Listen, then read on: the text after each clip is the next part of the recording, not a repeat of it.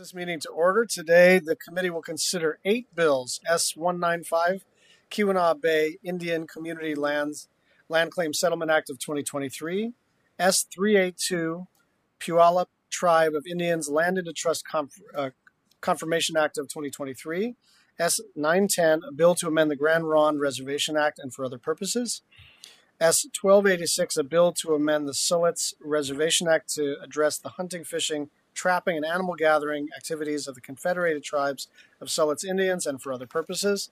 S 1322, Unlocking Native Lands and Opportunities for Commerce and Key Economic Development, Unlocked Act. S 1987, Fort Belknap Indian Community Water Rights Settlement Act of 2023. S 2273, a bill to amend the Indian Child Protection and Family Violence Prevention Act, and S 2285, a bill to reauthorize the Native American Housing Assistance and Self Determination Act of 1996. S 195 was introduced by Senators Peters and Stabenow, and the bill would acknowledge the uncompensated taking by the federal government of the Keweenaw Bay Indian Community lands, provide compensation for the taking of those lands, and extinguish all of the tribe's claims to those lands in exchange for the provided compensation. S 382 was introduced by Senator Cantwell and Senator Murray. The bill would transfer into trust three separate parcels totaling approximately 17.264 acres currently owned in fee simple by the Puyallup tribe. S 910 was introduced by Senators Merkley and Wyden. This bill would provide the Confederated Tribes of Grand Ronde the ability to pursue land claims in the state of Oregon following the termination of that right under a 1994 amendment to the Grand Ronde Reservation Act. S 1286 was introduced uh, by Senator Merkley and Wyden. This bill would authorize the Siletz tribe in the state of Oregon to replace, amend, or otherwise modify the hunting, fishing, gathering, and trapping rights of the tribe through a new government to government agreement. Senator Murkowski and I introduced S 1322, a bill to amend the Long Term Leasing Act to authorize all federally recognized, uh, recognized tribes to issue leases of up to 99 years and expand the Tribal Hearth Act authority to rights of way. S 1987 was introduced by Senators Tester and Daines. This bill would authorize and ratify the Water Rights Compact entered into by the Fort Belknap Indian Community, the United States, and the state of Montana in 2001. The act would also transfer certain lands into trust for the tribe, providing critical water infrastructure and funding, settle the tribe's water rights claims against the United States, and provide mitigation measures for non Indian water users. S 2273 was introduced by Senators Lujan and Collins. This bill would modernize and reauthorize three programs established by the Indian Child Protection and Family Violence Prevention Act the Indian Child Abuse Treatment Grant Center, the Indian Child Protection and Family Violence Prevention Program, and the National Indian Resources Services Centers.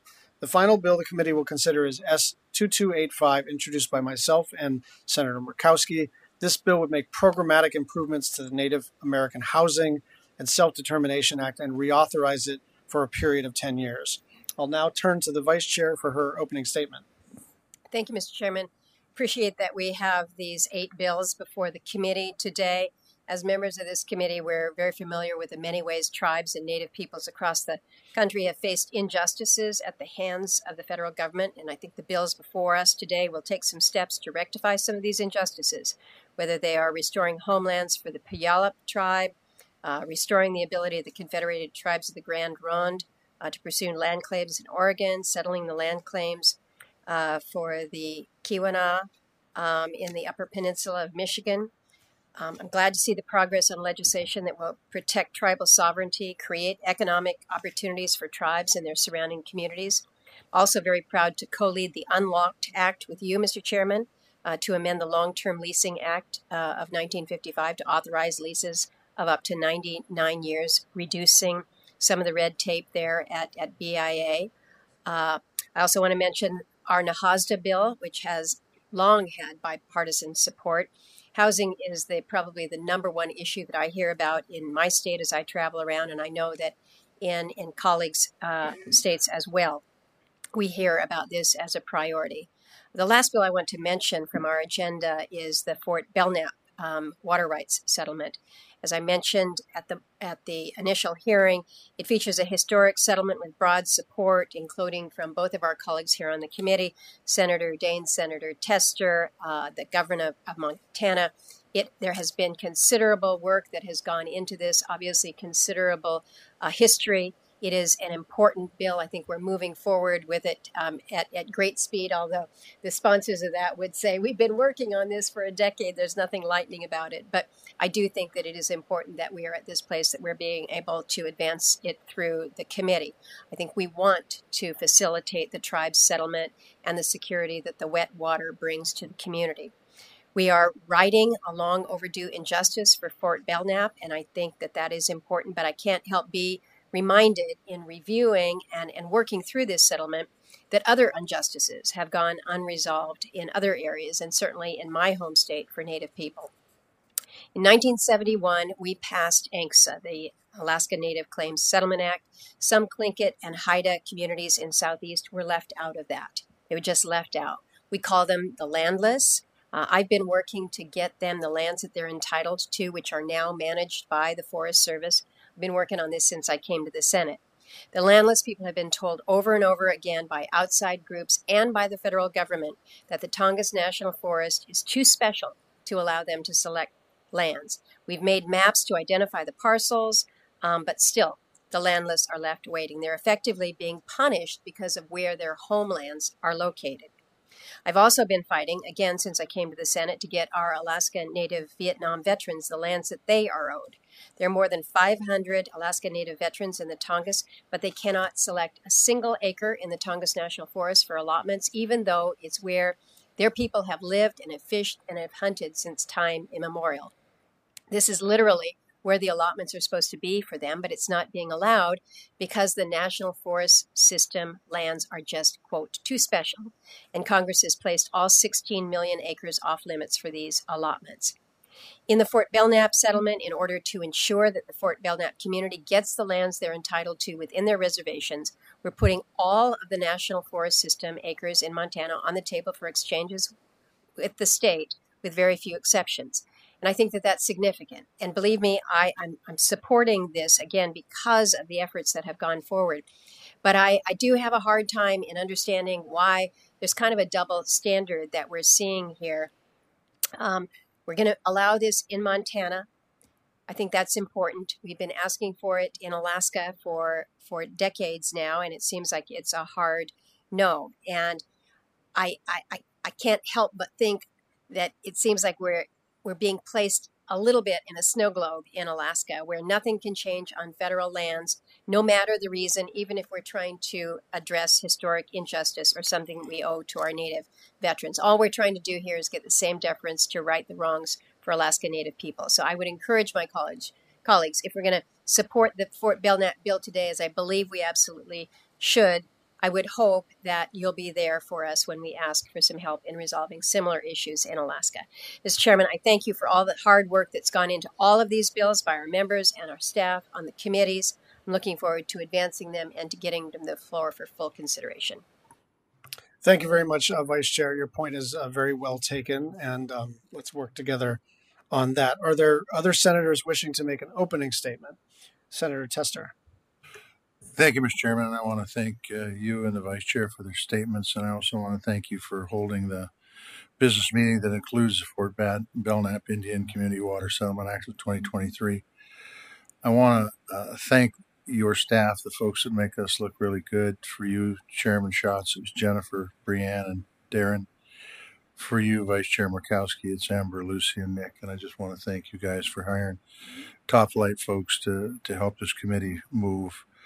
Um, I also want to thank the Fort Belknap Indian Tribe. Uh, the president was here in front of us, did a nice job. Um, special thanks to the state of Montana, in particular, Lieutenant Governor Juras, who is a water attorney, which always helps uh, when you're doing negotiations.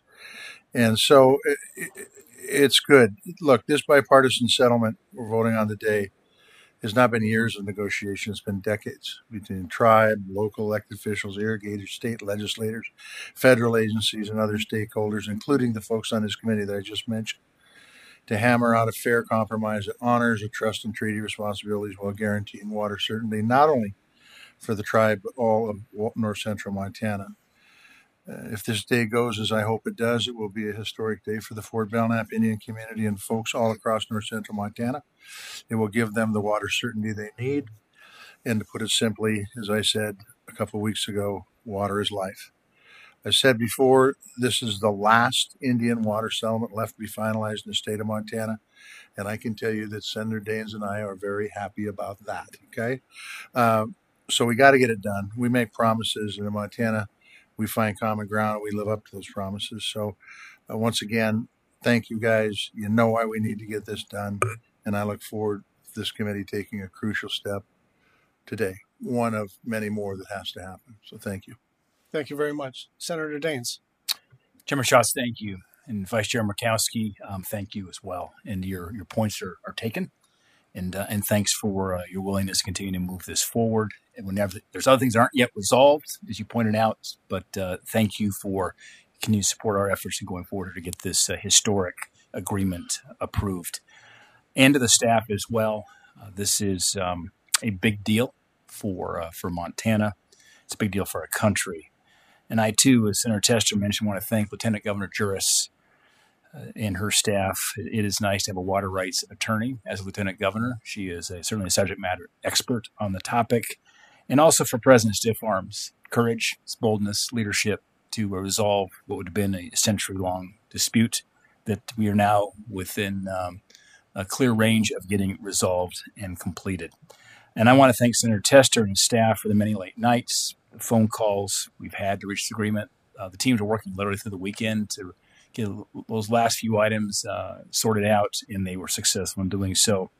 Uh, this is a historic step for Montana.